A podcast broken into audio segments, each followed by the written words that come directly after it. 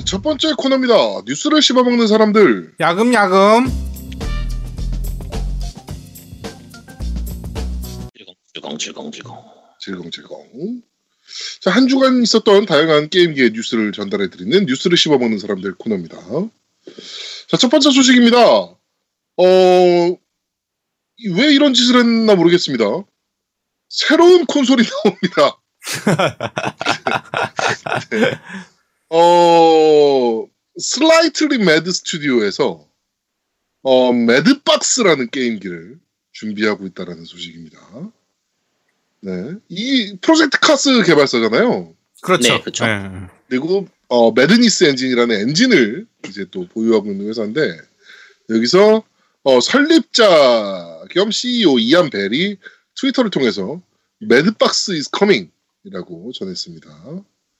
네, 그러면서 어, 뭐죠? 뭐 이게 VR, 네. 4K, 60 프레임, 뭐, 뭐 이러면서 가장 강력한 파워의 콘솔이 될 것이다라고 네, 발표를 했네요.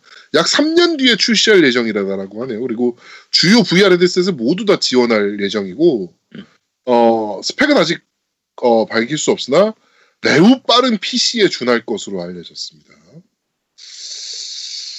어, 네. 새로운 콘솔이 나오는 거는 환영인데, 네. 이게 사실 게임기 사업이 그렇게 쉬운 사업은 아니잖아요. 그렇죠. 그 그렇죠. 후발주자인데.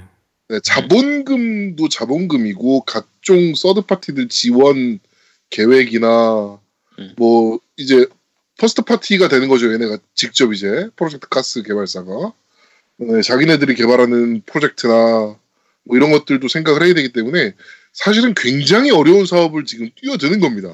그렇죠. 네, 왜 이런 짓을 하나 모르겠네요. 어, 근데 새로운 콘솔이 나오는 게 나쁘진 않아요. 그렇죠, 콘솔 유저 사실. 입장에서 당연히 나오면 좋긴 한데 지금 뭐 정확한 구상을 이 사람이 얘기를 하지 않았기 때문에 알 수는 없는데 아예 예를 들면 PC 기반으로 예를 들면 예전 스팀박스처럼 스팀 뭐였죠 이름이 어쨌든 뭐 그, 이- 네, 그런 네, 식으로 스팀박스라 스팀박스라고 불렀나 뭐라고 불렀더라 네, Steam Box로 불렀던 것 같아요. 네 그런 식으로 아예 PC, 그 PC 기반으로 해서 일반 PC 게임들을 다 할 수 있는 식으로 돌리면 사업성은 있어요. 네, 사업성은 있는데 문제는 이 회사가 돈을 못 벌죠. 그렇죠. 플랫폼 holder로서의 그 돈을 벌 수 있는 게 없기 때문에 네. 그렇다고 해서 완전히 플랫폼 holder처럼 새로운 걸 만들기에는 그러면은 다른 개발사들이 여기로 게임을 만들어 내줘야 되는데 서드 파티로 그렇죠. 들어와서 게임을 내줘야 되는데 어 플스하고 액박을 놔두고 여기다가 내줄 것이냐 이게 이제 문제거든요. 그리고 3년 뒤에 출시 예정이면 음. 이미 플스 5와 음. 엑스박스 신형이 자리를 잡았을 시점이거든요. 그렇죠. 네. 그러면 더더욱 힘들어지죠. 그러니까 예를 들면 엑스박스나 플스 그러니까 플스 5나 엑스박스 2라고 칠게요 그냥 네. 엑스박스 2보다 더 좋은 성능으로 내겠다. 그러면은 승산이 있을 수도 있는데 네. 문제는 그거보다 더 좋은 성능으로 내려면 가격이 아무래도 올라가거든요. 그렇죠. 그러면은 얘 얘들보다 조금이라도 가격이 더 비싸면 무조건 망합니다. 대량 생산을 할 수 있는 능력이 돼야 되는데 음. 이게 되게 쉽지 않은 일인데 도전을 하네요. 뭐 도전하는데 박수는 쳐드리겠습니다. 음. 네, 그리고 나오면 어, 우리 아제트가 구매를 해가지고 아니 안 사요 안 사요. 오픈 안 케이스를 삽니다. 할 예정이니까 안 사요 안 삽니다. 안 많은 삽니다. 기대 부탁드립니다. 안 산다니까. 네. 자 오픈 케이스 기대 많이 해주시고요. 야 어차피 기본적으로 제가 이 프로젝트 카스를 별로 안 좋아하기 때문에 네. 살 이유가 전혀 없습니다. 왜요? 신형 콘솔은 사야죠. 안 산다니까. 덕후로서의 마인드가 안 돼 있네. 야뭐 뭐, 뭐에 덕후? 그럼 내가 덕후가 아니니까 그런 마인드는 당연히 없죠. 네가 네 입으로 덕후라 그랬어요. 그러니까 내가 가끔 정체성 혼란을 겪어가 있어. 네. 내가 착각할 때가 있습니다. 자 그렇습니다. 자 두 번째 소식입니다. 런던에서 바이오 하자드 리메이크 2에 대해서 개발진들의 무료 사인회가 있을 예정입니다. 어, 런던 174 Goldhawk Road Loading Bar 어에서 이제 진행한다라고 하네요. 혹시 어, 그 근처에 사시는 분 있으면 한번 가보시도록 네, 할게요. 2019년 10, 아, 2019년 1월 11일 날 한다라고 하니까, 어, 뭐, 많은, 뭐, 런던에 사시는 분들 한번 들려보시면 될 것 같습니다. 그렇죠. 이 방송 들으시는 저희 방송이 워낙 글로벌하니까 그렇죠. 뭐 당연히 그 근처에 사는 분들 있겠죠. 네. 음. 뭐 커뮤니티 만담회도 있고 보니까 뭐 개발자 세, 사인회 세션도 있고 놀라움이 가득한 스페셜 개발진 프레젠테이션도 있고 하니까 네 많은 참여 한번 해보시면 좋을 것 같습니다. 네. 자 다음 소식입니다. 어 분석가들 뭐뭐 하는 애들인지 모르겠는데요. 애널리스트 말하는 거 아니야? 네 분석가들이 2019년도에 스위치 신형이 출시할 것이다라고 예상을 하고 있습니다. 음. 근데 이 스위치 신형이 그냥 우리가 알고 있는 스위치의 신형이 아니고 스위치 라이트라고 해서 휴대용 전용 스위치 그리고 스위치 프로 해가지고 4K를 지원하는 모델 이렇게 발매할 것으로 예상을 한다라고 하네요. 너무 빠른데. 음. 음. 얘네도 플스 프로와 엑원 X가 잘 팔리는 걸 봤기 때문에 음. 프로로 갈 가능성은 있긴 하거든요. 그쵸. 닌텐도가 바보가 아닌 이상 야 이게 팔려? 이러면서 당연히 생각을 하겠지. 음. 당연히 생각을 할 건데 생각보다 너무 빠른 시점인데 그러면. 그쵸. 너무 빨라요. 그러니까 네. 지금 스위치의 판매 곡선이 많이 꺾인 상태면 모르겠는데 네. 지금도 판매는 잘 되고 있는 상태거든요. 스위치가. 네네네. 그럼 지금 상태에서 굳이 프로를 내버리면 프로를 내겠다라고 발표를 하는 순간 지금 스위치는 안 팔리게 돼요. 네. 물론 이제 팔- 어느 정도는 팔리겠지만 판매 곡선이 이제 말 그대로 방해가 되는데 그렇죠. 굳이 지금 잘 팔리고 있는 스위치를 그 꺾을 필요가 없잖아요. 네. 그러면 2019년 너무 빠른데 2020년쯤에는 그리고- 충분히 나올 거예요. 그리고 결정적으로 테그라 칩셋이 음. 4K가 안 돼요. 칩셋을. 바꾸지 않는 이상. 바꾼다는 얘기겠지. 그럼 어, 그러면 스위치가 아니지 않나? 이거 어떻게 그러니까 좀 의문이 들죠, 사실. 한번 지켜보도록 하겠습니다. 근데 프로는 분명히 어, 준비하고 있긴 할 겁니다. 음. 네, 바보가 아닌 이상. 네. 차라리 굳이 이제 설계를 좀 약간 바꾼다고 치면 이게 가능할지는 모르겠지만 차라리 부스터 기능이 있는 독을 추가로 해가지고 그렇지. 기존의 기존의 스위치에 이제 말 그대로 좀 외장 그래픽 파워, 카드처럼 어. 네 그런 식의 그 독을 이용해 가지고 4K를 돌리겠다 이런 거는 충분히 가능할 수는 있을 거예요. 그렇지. 그러면 독만 사면 되니까. 그렇죠. 독만 새로 사면 되고 기존의 스위치의 판매량은 전혀 문제가 없고 그대로 갈 수 있으니까 이런 식의 구조는 구성은 가능하긴 한데 뭐 어쨌든 어, 올해 나오기 뭐가 나와도 올해 나오기 힘들 것 같아요. 제가 뭐- 제 기준으로는 저는 그렇게 생각하는데 애널리스트들은 뭘 기준으로 올해 나올 거라고 하는지 잘 모르겠네요. 이게 보통 애널리스트들이 이런 거를 분석을 할 때 닌텐도가 주문하는 부품의 양이나 뭐 이런 것을 보고 예상을 하거든요. 음 그럴 수도 있죠. 그러면 비슷한 뭔가의 부품들을 주문하고 있다는 얘기인데 닌텐도가 음 뭐 좀 지켜보아야 될 것 같습니다. 네. 자, 다음 소식입니다. 세계 각국의 IGN 편집부가 선정한 2019년 가장 기대하는 일본 게임을 뽑았습니다. 일단 IGN USA가 3명인데요. 어, 3명이 다 틀립니다. 데스 스트랜딩, 그리고 어, 킹덤 하츠 3, 세키로. 음. 네, 이렇게 두, 세 개를 뽑았고요. IGN UK, 영국이죠. UK에서는 베요네타 3. 그리고 IGN 호주가 2명인데요. 어, 여기는 어, 루이지 맨션 3와 킹덤 하츠 3 음. 꼽았고 IGN 이스라엘 이스라엘도 있나요? 네, IGN IGN 이스라엘에서는 킹덤 하츠 3를 뽑았고요. IGN 폴란드도 킹덤 하츠 3 그리고 IGN 그리스는 바이오하자드 리메이크 2 야 바하 리메이크를 리메이크인데 이걸 꼽는 것도 약간 신기하긴 하네요. 좀. 그렇죠. 음. 그리스답네요. 음. 자 IGN Middle East 중동이죠. 네, 중동에서는 세키로 를 뽑았고 IGN 프랑스는 데빌 메이크라이 어 IGN 베넬룩스 여기는 어디입니까? 베네룩스. 네. 여기 음. 킹덤 하츠 3. 네. 그다음에 IGN 러시아가 데빌 메이크라이 5, 아이젠 저머니도 데빌 메이크라이 5, IGN 코리아가 바이오 하자드 2 리메이크, 네. IGN 남미 라틴 아메리카가 킹덤 하츠 3. 그래서 킹덤 하츠 3를 가장 기대하는 걸로 보이네요. 전체적으로 봤을. 때. 킹덤 하츠가 제일 많고 그 다음이 저 아까 데빌 메이크라이도 좀 네. 있고요. 네, 그렇죠. 음. 그다음에 세키로 뭐 이런 식이네요. 데스 스트랜딩은 한 명이네요. 음. 네. IGN USA에서 네, 한 명이 제아동님은 그 어느 게 제- 일본 게임 중에서 어느 게 제일 기대되는 것 같아요? 저는 프로야구 스피릿 2019요. 자 넘어가고 야씨 왜? 자, 자 이- 이상 소수 의견이었습니다 넘어가고 노미 노미님은 어때요? 저는 세키로. 세키로 아그 역시 음, 딱 세키로. 자기 취향에 맞는 그거네요. 네, 세키로가 제일 저 같은- 기대돼요. 음. 음, 저 같은 경우에는 킹덤 하츠가 기대되긴 하는데 한글화 된다는 전제하에 네. 아, 그쵸. 음. 어, 맞아. 한글화만 되면 킹덤 하츠가 정말 좋겠는데 개인적으로 정말 꿈꾸는 건 이제 킹덤 하- 킹덤 하츠 그 컬렉션 있잖아요. 1편부터 전체 다 모여 있는 거.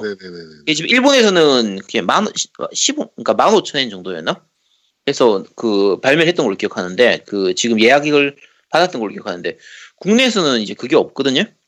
근데 음. 진짜 전 시리즈 다 한글화 해가지고 한 방에 묶어가지고 한 뭐 15만 원, 20만 원 정도에 팔았으면 참 좋겠는데 아마 안 될 거야. 네. 그렇다는 얘기입니다. 아, 저는 그래도 프로야구 스피릿.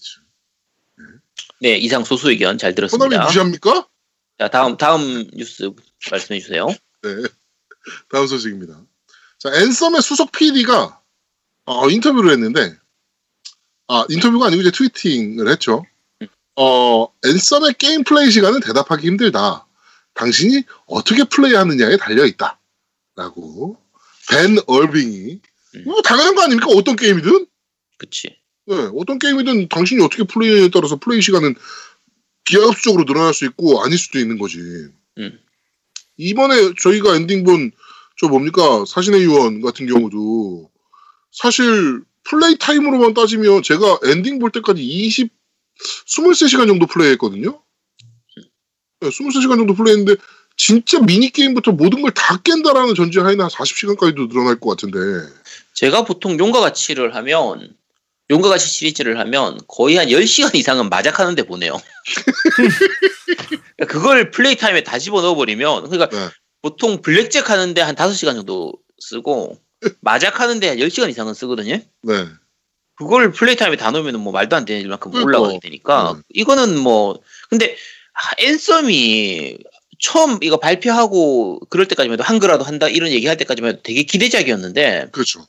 점점 시간이 지나면서 이런 식으로 입 터는 거 잘못 볼 때마다 점점 기대가 사라지고 있어. 저는 제가 봤을 때 EA는 지금 가장 음. 중요한 것은 음. 하부 스튜디오 수장들이나 수석 PD들 뭐 이런 애들의 SNS를 금지시켜야 되는 게 그치. 가장 먼저 해야 될 일 아닌가 음. 라는 생각이 좀 됩니다. 인터뷰도 못하게 하고. 그렇습니다. 음. 인터뷰도 하지 마. 씨, 네. 내가 입털 때마다 불안해 죽겠어. 음. 자, 또 EA의 또 루머인데요. 스위치용 피파 20은 프로스트바이트 엔진으로 개발될 예정이다라고 하네요. 음. 여전까지 프로스트바이트 엔진이 아니었거든요. 그렇죠. 맞아요. 네, 음. 네. 스위치가 지원 안 한다 그랬던 것 같은데, 네, 이제는 지원하나 봅니다. 음. 네, 그리고 프로스트바이트 엔진을 통해서 훨씬 더 높은 퀄리티를 보여주겠네요. 그렇겠죠? 네, 지금 나오는 게임들보다는, 음. 어, 근데 여기 어떤 분이 글 쓰셨어요. 스위치 휴대모드에서는 공이 너무 작아서 눈이 아파서 못합니다. 라고 어, 해주셨는데, 사실 뭐 그런 게 좀 있죠. 네. 휴대기로 피파기에는, 아, 근데 우리 PSP로도 위닝 했어. 어, 했어. 다 했죠? 음. 어, 할만해. 어. 어, 그러니까. 야, 옛날에 그 3D, 저 DS로도 하고 다 했어. 그럼. 자, 다음 소식입니다. 우리 아제트가 굉장히 좋아할 만한 소식인데요. 어, 게임기 수집 덕후, 우리 아제트가 굉장히 좋아할 만한 소식입니다. 왜 또 갑자기 이상한 걸로 몰고 가? 드림캐스트 미니가 실현될 수 있습니다. 음. 네, 세가가 지금 드림캐스트 희귀 모델에 대해서 설문조사를 실시하고 있는데요. 네. 요게 드림캐스트 미니를 위한 설문조사가 아니냐라는 의문을 받고 있습니다. 드림캐스트 아제트 갖고 있었나요? 있었죠, 당연히. 드림캐스트는 꽤 많이 했었어요. 역시, 아, 당연히. 네. 아니, 세가 게임기인데 당연히 갖고 있었지. 아, 네, 역시. 있는 집 자식. 아니, 드림캐스트는 가격이 별로 안 비쌌었어요. 특히 마지막에는 9,900엔인가 이렇게 되게 싸게 팔았었거든요. 그래도 있는 집 자식. 아이씨, 맘대로 해, 씨. 아, 그, 이게, 드림캐스트는 살 수밖에 없었던 게, 네. 세가에서 그 프로야구 팀을 만들자고 프로 축구 팀을 만들자는 네. 세가 게임기로밖에 할 수가 없었으니까 그렇죠. 그 당시에는 제가 그걸 정말 좋아했었거든요. 음. 그래서 드림캐스트는 살 수밖에 없었습니다. 자 예상해 봅시다. 드림캐스트 미니가 나온다. 음. 라고 하면 그 안에 게임이 만약에 10개 정도 들어간다. 음. 라고 하면 어떤 게 들어갈까요? 파워스톤, 네. 이터널 알카디아, 그란디아 2, 젯 셋 라디오, 젯 셋 라디오, 소닉 어드벤처, 이카루가, 어, 이카루가도 들어가야겠네. 네. 어, 버추어론, 또 뭐 있지? 쉔무, 버추어 스트라이커, 응, 사무라, 아, 사, 사쿠라 대전. 지 사쿠라 대전, 아 사쿠라 대전도 들어가겠네. 네. 사쿠라 대전? 이터널 알카디아. 그러니까 이터널 알카디아 아까 얘기했고, 어, 네. 뭐 대략 그 정도? 크레이지 택시. 아, 그렇지. 크레이지 어, 택시도 크택이 있겠네. 또 들어가야지. 개패스. 아, 생각보다 많네요. 응. 어. 세가 게임만 해도 뭐 되게 많아가지고, 음, 뭐 넣으려면 10개는 작죠. 한 20개 정도 넣어야겠지. 아, 저거 넣어야 되겠네요. 시맨. 하, 심해는 마이크하고 다 동봉해야 되는데. 시맨. 시맨 해야죠, 시맨. 네. 아, 뒤에 식탁도 있고. 어, 생각보다 되게 많네. 뒤에 식탁은 드림캐스트판 아니었잖아. 아, 그랬네. 네, 뒤에 식탁은 어, 음. 진짜 한 20개는 되겠네요. 그쵸? 그 정도는 네. 해야죠. 그렇습니다. 하여튼 드림캐스트 미니가 나오면 우리 아제트가 또 구입해가지고 오픈 케이스를 할 예정이니까. 많은 차라리 기대- 드림캐스트는 살 수도 있긴 하겠다. 아까 저 매드박스보다는 훨씬 가능성이 있습니다. 네. 자, 드림캐스트 미니는 저도 좀 사고 싶긴 해요, 사실. 음. 네. 자, 다음 소식입니다. 어, 역대 최고의 마블 비디오 게임 탑 10이 뽑혔습니다. 네, 스크리너, 스크린헌트라는 이제, 어, 사이트에서 뽑았는데요. 10위가 엑스박스 360 나왔던 엑스맨 더 아케이드 게임. 그리고 9위가 엑스맨, 아, 그, PC와 어, 게임 큐브 플레이스테이션 2로 나왔던 엑스맨 레전드 2. 라이즈 오브 아포칼립스. 그 다음이 어 그러니까 엑스박스 360, 뭐 엑스박스 1, 플스 4, 플스 3, 플스 2, PC로 나왔던 마블 얼티밋 얼라이언스. 요거 재밌긴 했는데. 요거 1탄은 재밌었죠. 음. 그 다음이 또 모든 기종으로 다 나왔던 레고 마블 슈퍼히어로. 네. 이건 명작입니다. 어, 그건 괜찮지. 어, 레고 네. 마블 슈퍼 히어로는 정말 재밌었지. 음. 네. 요게 좀 예상 밖인데요. 플스 3로 나왔던 마블 핀볼. 이건 안 해봐서 모르겠네요. 마블 핀볼. 음. 그리고 GBA로 나왔던 스파이더맨 미스테리오 어, 메나스가 어, 5위. 음, 이것도 안 해봐서. 네. 네. 그 다음이 어, 4위가 게임큐브와 엑스박스 플스2로 나왔던 인크레더블 헐크 얼티메이트 디스트럭션. 네. 네, 이거 나왔고 3위가 어, 예상 밖입니다. 이게 네. 왜? 플스3와 엑스박스 360으로 나왔던 마블 vs 캡콤 3. 네, 마대캡 3죠. 네, 음. 마대캡 3. 음. 이거 우리나라에서 망했던 걸로 기억하는데. 아니야, 이거 그래도 어느 마대캡 정도는 포가, 재밌었는데. 포가 나왔었나? 인피니티가 좀 별로였고. 아, 아, 어, 네. 네, 요거는 이거 이거는 평 괜찮습니다. 네. 음. 자, 그리고 2위가, 어, 저는 이게 1위일 줄 알았는데, 이번에 플레이스테이션 4로 나온 마블 스파이더맨. 음. 1위일 줄 알았는데. 그리고 1위가 오히려 마블 v 마대캡 2. 음. 뉴 에이지 오브 히어로. 네. 자, 드림캐스트 마대캡 플스 2, 2. 플스 3, 엑스박스 360으로 나왔던. 네, 마대캡 2나 마대캡 원- 그 3나 다 그렇긴 한데 그 마대캡 2때 그 캐릭터가 정말 많았거든요. 네, 이렇게 캐릭터가 많아지면 사실 밸런스 잡기가 되게 힘들어서 그렇죠. 좀 이렇게 밸런스 무너진 경우가 많은데 요게 밸런스가 진짜 절묘하게 잘 좋은 편이라 물론 이제 완벽하진 않지만 그래도 이렇게 많은 캐릭터를 집어넣고도 나름대로 괜찮은 밸런스를 만들어줬던 게임이기 때문에 게임이기 때문에 이거는 대회도 그 뒤에도 한참 동안 대회 최근까지도 지금도 대회 하고 있을걸요. 마데캡 그래서- 대회를. 네 마데캡 대회를 마데캡 대회 할 때 이 2를 가지고 오히려 대회를 많이 해요. 음, 3를 가지고 대회를 하는 경우도 있긴 한데 마데캡 2 대회가 아직까지도 있는 걸로 알고 있거든요. 네. 그래서 어쨌든 굉장히 잘 만든 작품입니다. 이건 근데 사실 이거가 저는 이게 왜 안 뽑혔나 싶어요. 캡틴? 아메리카 앤 디 어벤져스. 아 옛날 거 오락실에 있던 오락실용은 빠져 있는 것 같은데 이건 콘솔 게임만 있는 거 아닌가? 콘솔 게임, 아 비디오 게임이니까 어, 비디오 게임이니까 콘솔 음. 게임만 있는 걸 거예요. 아케이드는 빼고 그렇죠. 아케이드는 네. 빼고 아케이드로 하면 옛날에 그게 괜찮긴 하죠. 네, 요게 재밌게 했으니까 네, 그 데이터 이스트였나? 데이터 이스트였던 것 같은데 제가 네. 생각하기에도. 네, 어쨌든 그거 정말 재밌었죠. 음. 자 이렇게 마블 어, 역대 어, 탑 10을 한번 뽑아봤고요. 자, 그리고 희대의 사기꾼이 될 것인가? 장인 크리에이터로 남을 것인가? 스즈키유가 2019년도 포부를 밝혔습니다. 뭐 잘 만들겠다는 얘기고요. 쉔무 3가 8월 발매 예정입니다. 유저 사이클과 경제 밸런스가 또 하나의 새로운 오픈월드의 매력이 된다라고 생각하고 있습니다. 느긋한 쉔무의 세계를 빨리 여러분의 품으로 보내드리고 싶습니다. 라고 이제 포부를 남겼습니다. 참.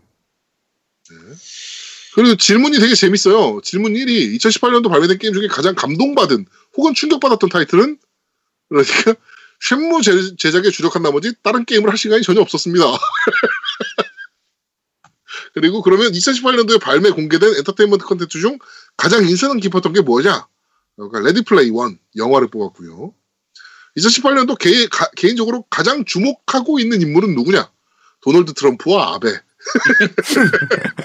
이 약간 재밌네. 사고, 이 사상이 좀 쉔무가 지금 쉔무 3가 처음 발표했을 때에 비해서 지금 스크린샷을 새로 이렇게 좀 내놓으면서 네. 조금 괜찮아지고 있어요. 어, 이뻐지긴 했어요. 네, 괜찮아지고 있는데 괜찮아지는 걸 볼 때마다 이거 과연 이- 발매가 언제 될 것이냐 네. 뭐 8월 달에 발매 예정이라 그러니까 아니, 그건- 직접 나와야. 하는 거지. 얘 워낙 연기를 잘하는 애라 과연 올해 나오긴 나올 것인지 네. 참. 희대의 먹튀가 될 것이냐? 저는 먹튀에 한 표를 걸긴 합니다. 네. 아제트는 명장으로 남을까요? 아니면 희대의 먹튀로 남을까요? 스키우가 어 준작은 만들 거라고 보거든요. 준작. 근데 그렇게 명작을 만들지 못할 것 같아요. 명작을 만들기는 힘들 것 같고 네. 그냥 그럭저럭 할 만한 게임. 아마 제가 그냥 추측하다고 한다고 하면 메타스코어 기준으로 한 70점대 초반 정도 보고 있습니다. 음... 한 72점, 73점 이 정도? 어... 높게 우리 잡네. 노우미는 나는 50, 나- 50 나올 것 같은데. 저는 저도 한 60점대 음. 게임 나오지 않을까. 네. 크게 기대를 안 하고 있기 때문에 네. 먹튀만 안 해줬으면 좋겠네요. 야, 씨, 그럼 내가 제일 많이 기대하고 있는 거야? 그렇지. 네가 제일 많이 기대하고 있어요. 너 쉔무 1, 2도 리마스터 된 거 되게 재밌게 했잖아요. 아니 재밌게는 안 했어. 내가 하면서 진짜 야 이거 이르, 이렇게 구렸었나? 드, 드캐 때는 되게 재밌게 했었는데 아, 이 게임이 이렇게 구렸나 하면서 그러면서 이게. 확실히 시대 보정이 있어요. 그러니까 추억 보정이 있어가지고 에, 에, 이게 확실히 있는 것 같아. 솔직히, 솔직히 약간 걱정되는 게 지금 이제 다음 주에 발매될 테일즈 오브 베스페리아가 네, 제가 테일즈 시리즈 중에서 제일 재밌게 했던 게 그 테일즈 오브 베스페리아거든요. 네.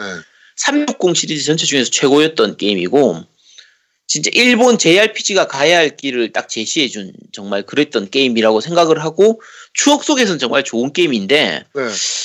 요즘 이런 것들을 점점 조금씩 할 때마다 왠지 이거 하고 나서 깨는 거 아닌가 싶어서 음, 베스페리아 저도 지금 기대 중이라. 네. 근데 아 그때는 재밌었는데 지금 하면서 아 이게 이렇게 구린 게임이었나 이러면서 하면 어떡할까 괜히 추억을 더럽히는 거 아닐까 좀 걱정되기도 해요. 네, 그렇습니다. 자, 어, 한번 지켜보도록 하죠. 일단 뭐 베스페리아는 얼마 안 남았으니까 그쵸. 그렇죠? 다음 음. 주에 바로 나오죠. 재밌게 한번 즐겨보도록 하겠습니다. 자, 어, 다음 소식입니다. 유비소프트의 새로운 프로젝트가 유출된 것 같습니다. 톰 클랜시의 스켈 테크놀로지 라는 어, 지금 어, 업로드된 미등록 영상이고요. 어, 지금 해당 사이트에서 비밀 아이디와 비밀번호를 입력하게 되면 영상이 이제 나오게 되는데 제이스 스켈이라는 인물이 자율머신에 대- 대해서 이렇게 설명하는 영상인데 스켈 테크놀로지는 어, 고스트 리콘 와일드랜드에서 하이테크 군사 기술 회사로 언급이 되는 회사입니다. 레인보우 식스 시즈의 트위치 감전 드론이 여기서 만들어진 것으로 설정이 되어 있고요. 뭐 하여튼 그 개발사에 대한 얘기가 아니라 그- 그 군사 무기들에 대한 개발사 이야기를 게임으로 만드는 게 아닌가 네, 하고 있습니다. 스켈 테크놀로지. 톰 클랜시 씨는 돌아가셨잖아요. 음. 도대체 저작권료는 누가 가져가는 걸까요? 가족들이 가져가겠지. 아, 너무 부럽다. 음. 죽어서도 이렇게 가족들한테 아, 득이 되는, 네, 아, 너무 부럽네. 아, 우리 아버지가 저런 분이었으면 좋겠네요. 아이씨. 아버지가 톰 클랜시야? 어, 그럼 얼마나 좋겠어. 아이씨. 진짜 평생을 먹고 살 수 있을 텐데, 놀고 먹을 수 있을 텐데. 그러니까. 어, 유비가 주는 돈이 얼마일 거야. 음. 그리고 소설 팔리는 게 또 얼마고. 소설, 톰 클랜시 소설이 지금도 나오거든요. 네. 본인, 일, 본인이 작, 그, 지은 게 아니라도 본인 이름을 빌려가지고 지금도 나오고 있어요. 네. 그래서, 아, 죽고 나서도 계속 판고, 저 다 계속 돈 받는 거 아니야, 진짜. 그렇죠. 신작이 나오면서. 아, 좋겠다. 47년생인데, 이 아이씨, 톰 클랜시. 음. 2013년도에 돌아가셨네요. 아, 음, 부럽네요. 어, 이게, 근데, 지금, 혹시, 톰 클랜시 소설을 읽어본 거 있어요? 많이 읽었었죠? 아, 그래요? 저는 아직 읽어본 게 없어서. 첩보물 중에서는, 막, 패트리어트 게임도 톰 클랜시 아니었나? 아, 네, 패트리어트 게임 붉은 10월. 아, 붉은 네, 붉은 10월이 10월. 있구나. 응, 그치. 네. 음. 아, 붉은 10월 패트리어트 게임. 음. 그다음에 레인보우 식스. 음. 뭐 이런 게 있고 뭐 그 외에도 엄청 많은 작품들을 집필했는데 아 한반도 배경으로 한 소설도 있네요. 오피센터 파견대라고. 어, 네, 요것도 좀 궁금하네요. 지금 한번 읽어봐야겠네요. 재밌죠. 전략소, 그러니까 러시아하고 미국이 그 냉전이었던 그 시대, 그러니까 소련이죠. 네, 소련하고 미국이 냉전이었던 그 시대를 배경으로 하는 그게 정말 재밌는 게 많아가지고 어, 톰크린스 소설은 거의 그때가 거의 피크죠. 야, 이분 뭐 어마어마한 아제트 아빠였으면 진짜 대박이었겠네. 그러니까 아씨, 볼티모어 출신인데 음. 주에서 최고 수준의 부자고 음. 메이저리그 구단 볼티모어 올리오스의 공동 소유주 공동 소유주기 겸 투자자래요. 돈이 얼마나 아, 네. 아, 이분이 재밌는 게 군사 전문가 이런 거하고 아무 상관이 없는 사람인데도 군사 전문가죠. 그쪽 뭐 그쪽 전공이나 이런 게 전혀 아닌데도 네. 군사 전문가로 하니까 그냥 상상만으로 군사 전문가가 된 거의 그런 분이라서 대단한 분이시죠. 네. 음. 볼티모어를 굉장히 좋아하셨나 봐요. 그래가지고 Sum of All Fears라는 작품이 영화가 되면서 네. 핵공격 당해가지고 사라지는 도시가 있는데 영화 제작진이 볼티모어로 각색을 했대요. 음. 그랬더니 굉장히 불쾌했다고. 네, 하여튼 아, 네. 하여튼 톰 클랜시 죽어서도 이렇게 많은 게임을 만들 수 있는 소재들을 던져주셔서 정말 감사한다는 말씀을 좀 드리고 싶네요. 자, 다음 소식입니다. 마이클 팩터라고 유명한 헛발질로 유명한 애널리스트잖아요, 이 사람은. 음. 어, 네. 플스5와 차세대 액박은 2021년으로 연기되지 않을 것이라는 애매모호한 예언을 했습니다. 어, 이- 이분이 이제 2021년으로 연기되지 않을 거라는 얘기는 2021년도에 발매된다는 얘기죠. 2020년까지는 절대로 발매 안 된다는 얘기입니다. 그렇습니다. 음. 아, 근데 2020년 발매로 저는 예상을 했는데, 음. 아, 마이클 팩터가 이런 얘기를 해버리니까, 아, 씨발, 2021년에 나오나 보다. 음, 그치. 네. 이 사람이 하도 헛발질을 많이 하는 사람이라. 음. 거의 거짓말이잖아요, 하는 말 중. 하는 말. 근데 얘는 뭘로 먹고 사는 거야? 이렇게 헛발질을 많이 하는데 왜 자꾸 얘한테 물어보는 걸까요? 어그로로 먹고 사는 거죠. 아, 그러니까, 이렇게 헛발질을 많이 하는 애인데. 그러니까 그 헛발질 그- 그거를 야 펠레한테 월드컵 할 때마다 이번에 우승 아. 누가 할 거나 물어보는 그거하고 똑같은 거지. 그러네. 다 그런 아. 겁니다. 하여튼, 이, 그, 참고로 이분은 지금 2019년도에 그 출시될 거라고 지금 예상하고 있거든요. 네. 야 2019년 출시면은 올해, 올해. 2018년도 E3에서든 어디에서든 발표를 해야지. 지금 그치. 아직 발표도 안 하는데 어떻게 2019년도에 발매, 발표를 아니 그 출시를 해? 그러니까 상식적으로 이게 상식이잖아요. 상식적으로 X가 X하고 프로가 이렇게 잘 팔리는데 그렇죠. 19년에 낼 리가 없죠. 네. 에이 진짜 왜 그래 아이씨 장사 하루 이틀 하는 것도 아니고. 아, 일단 2020년까지는 안 나오는 것 같으니까 네. 혹시라도 지금 그런 거 있잖아요. 아직 플스나 에곤이 없는데 아, 지금 사자니 괜히 지금 샀는데 내년에 신형이 나오면은 이거 그러니까 차라리 신형 나오는 걸 기다릴까라고 생각하셨던 분들 지금 당장 사시면 됩니다. 네 그렇습니다. 기다리지 마세요. 네 바로 사세요. 자 이게 컴퓨터도 그렇지만 콘솔도 아 차세대기 기다리지 뭐라고 생각하면 못 삽니다 영영. 그냥 나 하고 싶을 때 사시면 됩니다. 그렇습니다. 나 하고 싶은 게임 나오면 사면 됩니다. 자, 어, 이번 주 뉴스를 씹어먹는 사람들은 여기까지 진행하도록 하겠습니다. 네. 자, 두 번째 코너입니다. 너 이거 들어봤어?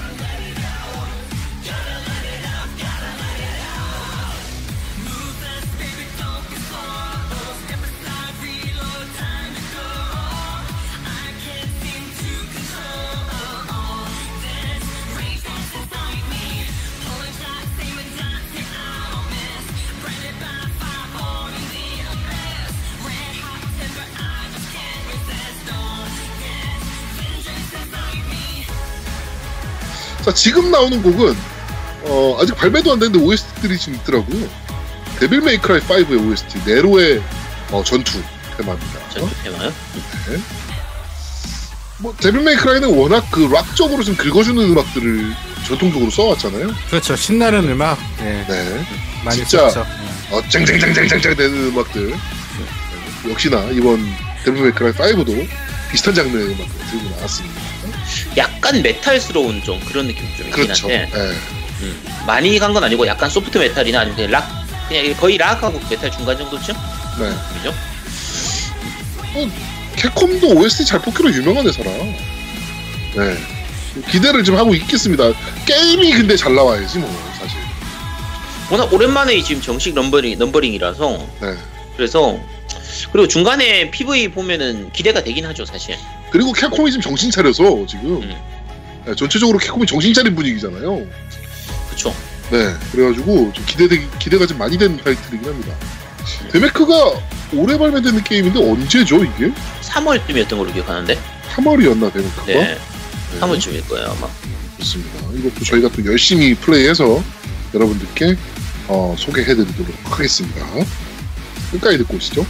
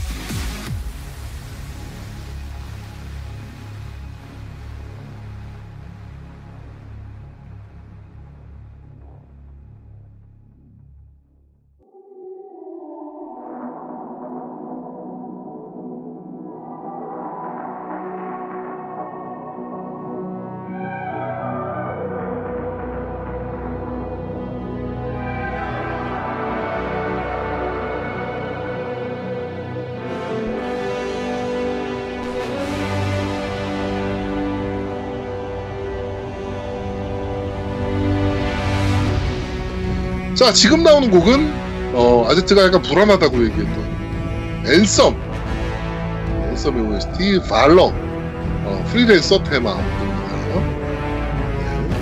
네. 앤썸 프랑스 유튜브에서 퍼왔고요. 네. 음악이 무슨 무슨 장르라 그래야 됩니까 이거를? 네, 안 들어보니까 알 수가 있네요. 아니 들어봤어 아 나는 네. 안 들어봤는데 난 장르 같은 거 몰라 이거 몰라 안 들어봤어. 이게- 나는. 근데 이게 테크노도 아니고 이거 뭐라고? 정신이 혼미해지는 장르입니다 약간 어, 딱 그, 그런 느낌이에요. 몽환적이고 약간 약간 웅장한 느낌도 좀 있긴 한데 그러니까 그 헤일로 같은 거에 이런 음악 좀 종종 이런 느낌의 느- 그 음악들이 많이 나오는 편이었는데 타이탄폴에서도 이런 느낌 좀 있었던 것 같고 그렇죠. 네 근데 뭐 장르 같은 건 잘 모르겠고 일단 저는 너무 기대 중인 타이틀이긴 합니다. 근데 이게 저는- 저번에 음. 데모가 한번 나와서 유저들 평가를 좀 봤는데 이 타격감이나 이런 것들이 좀 약간 부족하더라고요. 데모라서 그럴 수도 있는 거고. 알, 알파 테스트 했었죠. 네, 그래서 네. 일단은 뭐 베타나 알파 이렇게 지나가고 나서 완성작이 나와 보면 알겠죠. 뭐. 네. 이것도 뭐 사실 얼마 안 남아서 네. 기대해보고 저 엄청나게 기대 중입니다. 한글화까지 되니까 네, 기대 중인 타이틀입니다. 앤썸 OST 날라옵니다. 폴아웃 76도 기대한다고 그러고 무슨 그렇게 망할 줄 몰랐지. 진짜 아까 캡콤은 한참 욕 먹고 울거먹기를 한다고 욕 먹고 하다가 한 작년 정도부터는 진짜 내놓는 것마다 그래도 이제 많이 작품을 내놓지는 않지만 내놓는 작품 하나하나가 다 괜찮은 느낌이었는데 정신 차렸다니까. 그러니까 근데 EA는 요즘은 내놓는 것마다 아왜 저 따위야 아 오늘도 재밌는 걸 들었는데 어 그 H2가 네. 무지하게 힘들어하고 있다라는. 응? 왜? 어 테이크 2 때문에 응. 어, 이번에 그 저 뭐죠 폴아웃 76 네네. 그 수량도 너무 많고요. 네, 그래가지고 굉장히 휘청거리고 있다라는 음. 소문을 좀 들었습니다. 야, 좀- 폴아웃 76 진짜 제대로 말아먹었으니까. 네. 아우 그 재고 어떻게 할 거야? 야, 자. 우리나 우리나 좀 주지. 그러게 우리가 리뷰해주면 또 팔릴 텐데 그러니까. 우리가 또 리뷰하면 팔리잖아요. 야 그런 거 해주면 안 되나? 야 너 잘 얘기해가지고 한 100장 받아와 100장. 그래가지고 우리가 리뷰하고 나서 댓글 쓰는 사람한테 하나씩 다 주는 거야. 똥을 야 똥이라니. 야 그래도 야 댓글 쓰는 사람한테 하나씩 준다고 하면 댓글만 열심히 쓰면 되는 거니까 그 정도 인건비는 되지 않을까? 그래도 네. 그럼 제가 try 한번 해볼게요. 네. 자, 어, 지금 나오는 곡은 개인적으로 올해 고티 후보라고 보는 어, 톰 클래시의 디비전 2입니다. 디비전 2 OST. 네, 듣고 끝까지 듣고 오시죠.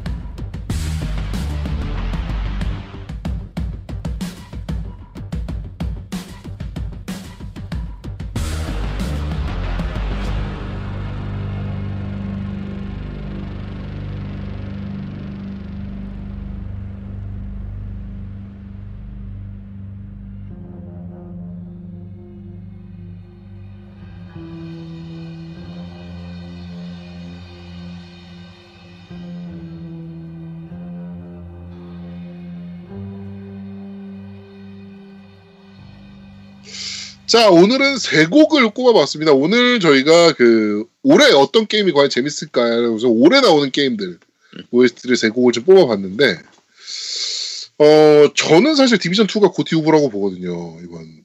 저도 네. 고티까지는 모르겠어요. 근데 디비전 1 같은 경우가 정말 재밌게 했는데 그 초창기 디비전 1 처음 나왔을 때 제아동님하고 저하고도 게임 많이 엄청 하고 했잖아요. 했, 네, 열심히 했었는데 이제 운영에서 좀 약간 문제가 있어가지고 그렇죠. 초기에 핵이나 이런 것들 많고 있었고, 네, 네. 버그 꼼수 플레이 워낙 많아가지고 아니 근데 핵이 있었다고? 어, PC판에 PC판에 아 PC판에 PC판에. 핵이 많았고 그다음에 이런저런 부분. 어그 다크존에서 좀 문제가 좀 있었죠 여러 가지. 음. 그러니까 버그 이용한 플레이, 그 플레이도 굉장히 많은 편이었고 좀 그런 부분들 때문에 말 그대로 운영에서 말아먹는 그런 네. 부분이었는데 어 2는 제발 그런 거 좀 안 했으면 좋겠어요. 제발 좀 한 번 겪었는데 또 그러겠어. 아, 몰라 야 유비잖아. 톰 클래시 아시잖아. 네. 자, 디비전 2 기대해 보도록 하겠습니다. 자, 이번 주 너희가 들어봤으면 여기까지 진행하도록 하겠습니다. 네. 자, 두 번째 코너입니다. 너 이걸로 해봤어? 야, 이 멍청한 제야도 뭐가. 세 번째 코너다. 코너 좀 적어놔라. 호빵은 야채 호빵이 맛있어요. 자, 다양한 gaming gear를 여러분들께 소개해드리는 너 이걸로 해봤어 코너입니다. 오늘은 어떤 겁니까? 오늘은 limited edition 바로 화이트 엘리트 패드입니다. 이거 limited야? 예, limited예요. 그 써 있는 거 어떻게 써 있냐면 박스에 자, 정확히 읊어드릴게요. 음, 어디 있더라? 어디 써 있는데? 그아 근데? 화이트 엘리트 패드라고 해서 뭐 검은색하고 색깔만 다른 아. 거 아니야? limited가 아니고 음. 어, 엑스박스 엘리트 무선 컨트롤러 화이트 special edi, edition. 그러니까 special. edi, 네, special edition이네요. limited는 아니고 음. 예, special edition이라고 돼 있네요. 정확히. 그냥 명칭이. 그 색, 뭐 색깔만 바꾼 거 아니에요? 네, 일단 색깔만 바꿨습니다. 네, 일단은 어, 기대하시는 분들, 그 다음에 뭐 구입을 고려하시는 분들에게 이제 설명을 좀 드리자면 이뻐요. 정말 이뻐요. 그 일반적으로 패드를 보면 우리 일반적인 그 원래 엘리트 패드를 보면 꺼- 검은색의 그 YXAB랑 스타트 select 버튼 이 버튼 자체가 음. 어 검은색 계통에 약간 음영 들어가 있는 걸로 표시가 그렇죠. 돼요. 네. 그렇죠. 예, 보시면 아시겠지만 그러니까 gray 색깔로 해서 검은색이랑 이렇게 구분은 가는데 이렇게 확실하게 구분이 안 가 엘리트 패드가. 음. 근데 얘도 아 이뻐. 화이트인데 약간 gray gray 들어가 있는 화이트라 음. 아 이뻐. 정말 이뻐. 야, 씨, 버튼들이 이쁘다고만 말하면 어떤 건지 내가 어떻게 알아? 아, 아, 이 정말. 버튼들이 음. 은색, 은색. 그러니까 버튼 그 모양들, 버튼 X, Y, B, A, 그 다음에 어, select 버튼, 스타트 버튼 이런 것들이 좀 은색 네. 계통에 음. 색깔로 표시되어 있고, 그 다음에 버튼들 같은 경우는 X, Y, 그 A, B 같은 경우는 안에 이렇게 그림자가 이렇게 표시가 돼 있어요. 조금 이렇게. 음, 네. 음. 그래서 그냥 이뻐요. 보면 아 되게 이쁘네라는 생각이 들어요. 네. 전반적으로 어 화이트 계통의 색깔은 되게 이쁘장한데 마음에 안 드는 거는 이 그립 쪽이 gray 색깔입니다. 그립. 네, 그립, 그립 네. 부분이 그레이 색깔 똑같아요. 그 지금 지금 보고 있는데 제가 어 원래 블랙 모델이랑 똑같습니다. 네. 예, 그림 부분은 똑같은 재질을 썼어요. 네. 그리고 어 이제는 좀 까야 되는 얘기인데 아, 야, 간단합니다. 칭찬 다인 거야? 네, 칭찬 다 야, 그럼. 칭, 칭찬은 예쁘다밖에 없는 거네? 네, 예뻐요. 그냥 예뻐요. 단지 아, 예뻐요. 근데 저도 지금 엘리트 패드 지금 제가 쓰고 있는 게, 네, 그, 앨범퍼가 네. 잘 안. 눌려요. 예, 그게 이걸 제가 유튜브로 아마 다음 주에 이 방송 올라갈 때 제가 유튜브로 아마 이 패드 리뷰를 할 것 같아요. 지금 준비를 네. 하고 있는데 제가 엘리트 패드가 4대예요, 이제 총. 4대인데 네. 어, 지금 제아드몽 님이 얘기했던 버퍼가 깨져 가지고 사실 거기가 금이 가서 네. 이게 눌리는 건데 헛눌리는 거야. 네, 맞아요. 음. 네. 그래서 그거를 테이프로 고정하면 잘 눌려. 그것도 제가 영상으로 어떻게 하면 자가 수리를 할 수 있는지 설명을 드릴 건데 네. 꼭 왼쪽이 문제인 겁니다. 다 왼쪽이 문제예요. 오른쪽은 잘 문제가 아니에요. L 범퍼가 그래요, L 범퍼. 예, 음. 모든 게 다 엘리트 그 패드의 문제점은 에- 레프트입니다. 레프트. 이번 것도 똑같은 구조로 돼 있나, 그러면? 화이트도? 어, 제가 얼마 전에 엑스박스 엘리트 패드 또 구매했어요. 검은색.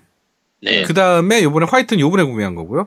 음. 그 블랙은 제가 11월 달에 구매했습니다. 11월. 두달 음. 전. 진짜 단지 두 달 전이에요. 그리고 화이트는 어, 엊그제 아 어제 어제 주문했으니까 오늘 왔으니까 네. 하루 된 거고요. 네. 내구성이 똑같은 것 같아요. 그게 어 LB가 개선됐다고 RB LB가 개선됐다고 했는데 음. 일단은 사실은 느낌은 개선된 느낌이 나긴 해요. 옛날처럼 뭐 그렇게 뭐랄까 이게 덜컥덜컥한 느낌은 아니다. 약한 느낌은 아니에요. 약한 느낌은 아닌데 이거는 이 LB 쪽은 좀 개선이 된 것 같아. 음. 근데 제일 문제가 바로 레프트 스틱의 쏠림 현상이에요. 음. 제가 아, 레, 레프트 네. 스틱이? 네, 레프트 스틱이 쏠림 현상이 있어요. 그래서 이제 그 엑스박스 패드 그 설정에 들어가 보시면 네. 그 액세서리를 설정하는 부분이 있거든요. 그래서 액세서리 선택해서 엘리트 패드를 선택해서 딱 보면 그 세팅하는 부분, 그러니까 프로필 세팅하듯이 편집하는 부분이 나와요. 그래서 편집을 들어가 보면 상세 세팅을 할 수 있는데 거기에 레프트 세팅을 딱 가보면 얘가 딱 가만히 있는데 왼쪽 왼쪽 스틱이 오른쪽으로 약간 가 있어. 음. 약간 음. 움직여 있어 벌써. 음. 나는 아 움직 가만히 있는데도 왼 오른쪽 오른쪽 약간 가 있어요. 그 근데 왼쪽 그거 스틱이 불량이잖아요, 그러면. 불량이죠. 그런데 음. 엘리트 패드 대부분이 이래요. 이 증상이 있어요. 그러니까 가만히 야, 있으면 야, 야, 그럼 얘, 얘들 QA 안 해? 그러니까 가만히 있으면 오른쪽으로 약간 쏠리는데 그게 어떨 때는 또 안 쏠려. 근데 네. 좌우로 왔다 갔다 해보면 갑자기 쏠려. 희한하네. 그래가지고 이거를 유튜브에서 자가 수리하는 방법이 굉장히 많이 나와 있어요. 어. 정말로 많이 아니, 나와 고질, 있어요. 고질적인 문제구나. 네, 고질적인 문제예요. 이게 별별 얘기들이 많아요. 이게 원인이 뭐다 뭐다 뭐다 별- 별별 얘기가 많은데 음.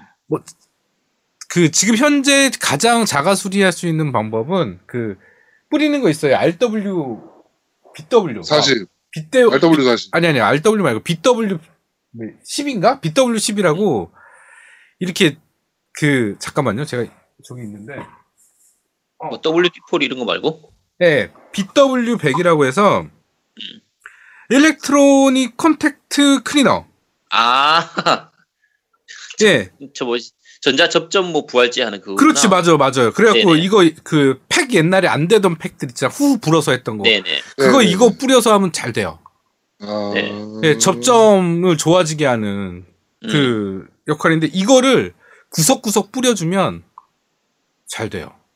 그거 예전에 패드에 많이 썼었는데. 네, 네. 맞아요. 그 닌텐도 스위치에도 그 아날로그 스틱 문제 있어가지고 쏠림 현상 있어가지고 그걸로 많이 해결했거든요. 네, 예. 그거 전 그 360하고 플스 3 때도 되게 많이 썼던 제품이라. 음. 그래서 그렇죠. 이거를 그 레프트 쪽에다가 살짝 살짝 뿌려주고 한 바퀴 음. 빙빙 돌리면 잘 돼요.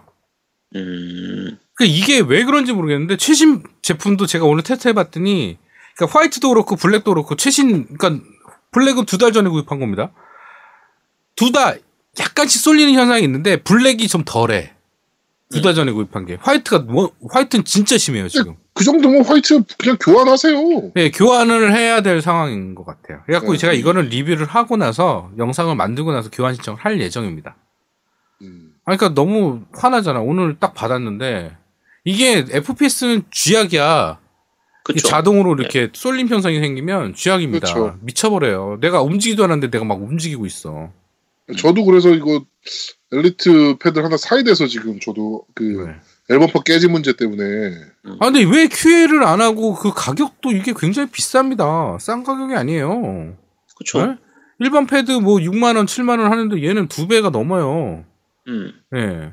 거의 세 배 가까이 되는 돈인데 이거를 구입해 가 구입한 소비자한테 이렇게 불량률이 많다는 거는 이거 MS가 원래 하드웨어 명가 아닙니까? 그렇죠. 어, 이거는 좀 아닌 것 같아. 아니 이게 쓰다가 그렇게 되는 경우는 뭐 자주 있으니까 보통 그 패드 쓰다가 한 6개월 한 1년 정도 쓰다가 보면은 그 이제 쏠림 현상 나타나는 경우는 자주 있거든요. 많이 있는 편인데 이거는 신품에서 나타난다는 거는 결국은 QA에서 못 걸러냈다는 얘기니까 그렇지. 이거 특히 뭔가 복잡한 문제도 아니고 이거는 연결해서 화면 보면 바로 나오는 문제인데 QA를 안 한다는 얘기인가? 근데 이게 또 골 때린 게 아, 이게 교환받기가 되게 웃겨요. 지금 시스템이. 네, 왜요? 쉽게 말해서 동서 같은 경우는 제, 제 그러니까 네. 우리나라 총판이 동서니까 동서에서는 안 되는 그러니까 오류나는 증상을 동영상을 찍어서 자- 보내라. 그럼 자기네들이 테스트 해보겠다. 뭐 이런 식이야. 잠깐, 네. 잠깐 마수에서 해주는 게 아니고 동서에서 하는 거야. 아 제품 교환 바로 그러니까 난 구매했잖아. 네네네. 구매를 해서 바로 네네. 교환을 신청하려면요. 문제가 있다고 교환이나 환불을 신청하려고 그러면 음. 원인을 정확히 동영상을 찍어서 보내줘야 돼. 그래갖고 음. 지- 지네들이 제품을 받아보고 테스트를 해서 똑같은 증상이 나면 어 불량 맞네요. 로 교체를 해주고 음. 증상이 안 일어나면 MS랑 상의하라고 그래요. 음. 그리고 MS랑은 영수증을 보여줘야 돼. 이게 정말 웃긴 게 패드를 등록하는 시리얼 번호가 있는데 그 시리얼 번호를 등록하는 홈페이지가 없어. 장치만 등록할 수 있어요. 엑스박스는. 네. 그러니까 엑스박스나 아니면 뭐 서피스나 이런 마소 그 단말 아, 제품만 악세사리는 없다는 거죠? 없어요. 등록할 수 있는 방법이 없어. 그래갖고 이거를 수리를 신청하려고 그러면 내가 구입한 영수증이랑 그걸 상담원한테 보여주면서 제시를 해야 돼. 아, 음. 귀찮아. 씨. 이게 갖고 보증 기간이 1년이에요. 1년인데 미 아 패드 보, 보증 기간이 1년이에요. 악세사리 치고는 네. 굉장히 길긴 하네요. 그래도. 네, 가격 때문에 1년이고 그다음에 지금 현재 나온 얘기로는 일반 패드도 지금 1년이라고 바뀌었대요. 옛날에 3개월이었는데 어, 일반 네. 패드로 1년으로 바뀌었대요. 음. 예.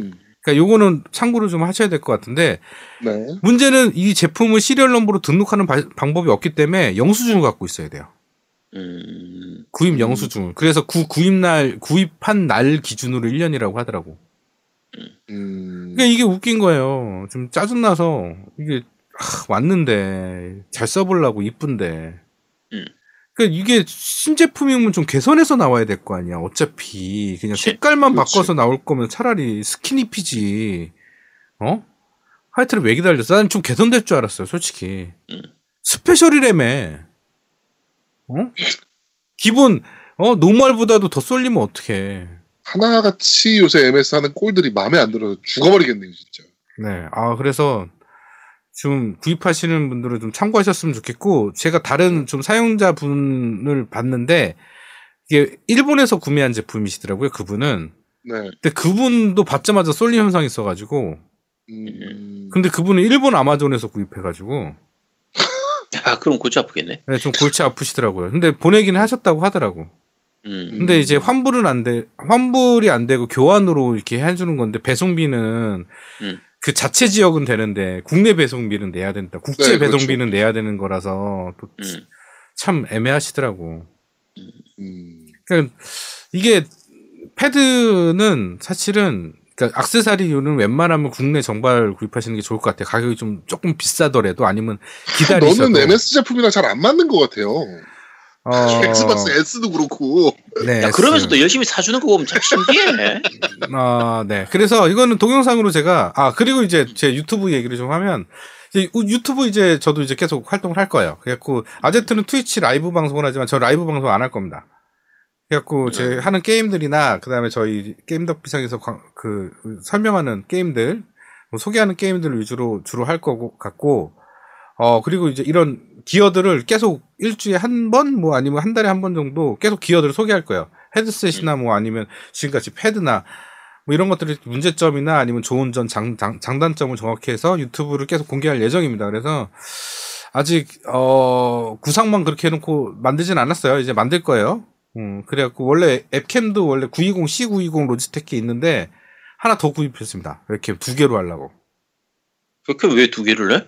어 하나는 제 손을 보여주고 하나는 제 얼굴을 보여줘야 돼. 얼굴은 안 보여주는 게 낫지 않겠습니까? 아 괜찮습니다. 여러분들이랑 달라서 얼굴이 제가 작거든요. 굉장히 주먹만 해서 네. 아니 얼굴이 크기가 문제가 아니라 그 시, 그 하려면 19금 걸어놔야 될 건데 그러면 아 괜찮습니다. 아니면- 네. 뭐 임산부나 노약자들은 시청을 삼가해 주시기 바랍니다. 그거 그렇지. 시작하고 하- 하셔야 돼요. 그거는 고민해 보겠습니다. 네, 하여튼 네. 저희가 그래서 이제 그렇게 좀, 좀, 좀 여러 가지 좀 준비를 해서 예전부터 제가 원래 캠 쪽을 이거를 캠으로 하는 게 낫나 뭐 별 생각 다 했는데 차라리 웹캠이 나을 것 같더라고요. 그래서 웹캠이랑 해서 우리 애들이랑 같이 뭐 하는 것도 예, 음. 좀 하고 그러려고요. 예, 준비하고 있습니다. 그래서 많은 어, 구독, 좋아요 부탁드립니다. 자, 어, 너 이걸로 해봤어라 그러면서 지 유튜브 광고하고 자빠졌네요. 아, 근데, 아, 이거 진짜 엑박은 지금도 내가 지금 화이트 패드로 여러 가지 테스트 하면서 막 계속 해보고 있는데, 아, 이 얘기 음. 안 했네. 이 엘리트 패드 같은 경우는 민감도라는 걸 조정할 수 있어요. 네, 네네. 맞아요. 상세 설정에 민감도가 있어서 뭐 부드럽게 뭐 과격하게 뭐 어, 뭐 여러 가지를 설정할 수 있는데 그걸로 해소가 되긴 해. 근데 그러면 이, 이 원을 그린다고 그러죠. 패드를 원을 네. 이렇게 그리면 약간 뭐가 어색해져. 음, 민감도가 민감도를- 떨어지니까. 민감도를 낮추면 되긴 어, 되는데. 예, 예, 예. 그러니까 원을 그리면 약간 움직임이 내가 예, 예상한 우- 움직임이 아니야. 좀 그러니까 계속 제가 그 민감도를 조정하면서 테스트를 하고 있는데 음. 아 이건 교환해야 될 것 같습니다. 아 짜증납니다. 좀. 네 그렇습니다. 자, 너 이걸로 해봤어. 여기까지 진행하도록 하겠습니다. 네 자, 저희는 잠시 쉬고 3부에서 여러분들을 찾아뵙도록 하겠습니다. 뿅! 뿅 뿅 뿅 뿅. 오늘도 3부구나. 12시네. 죽겠다.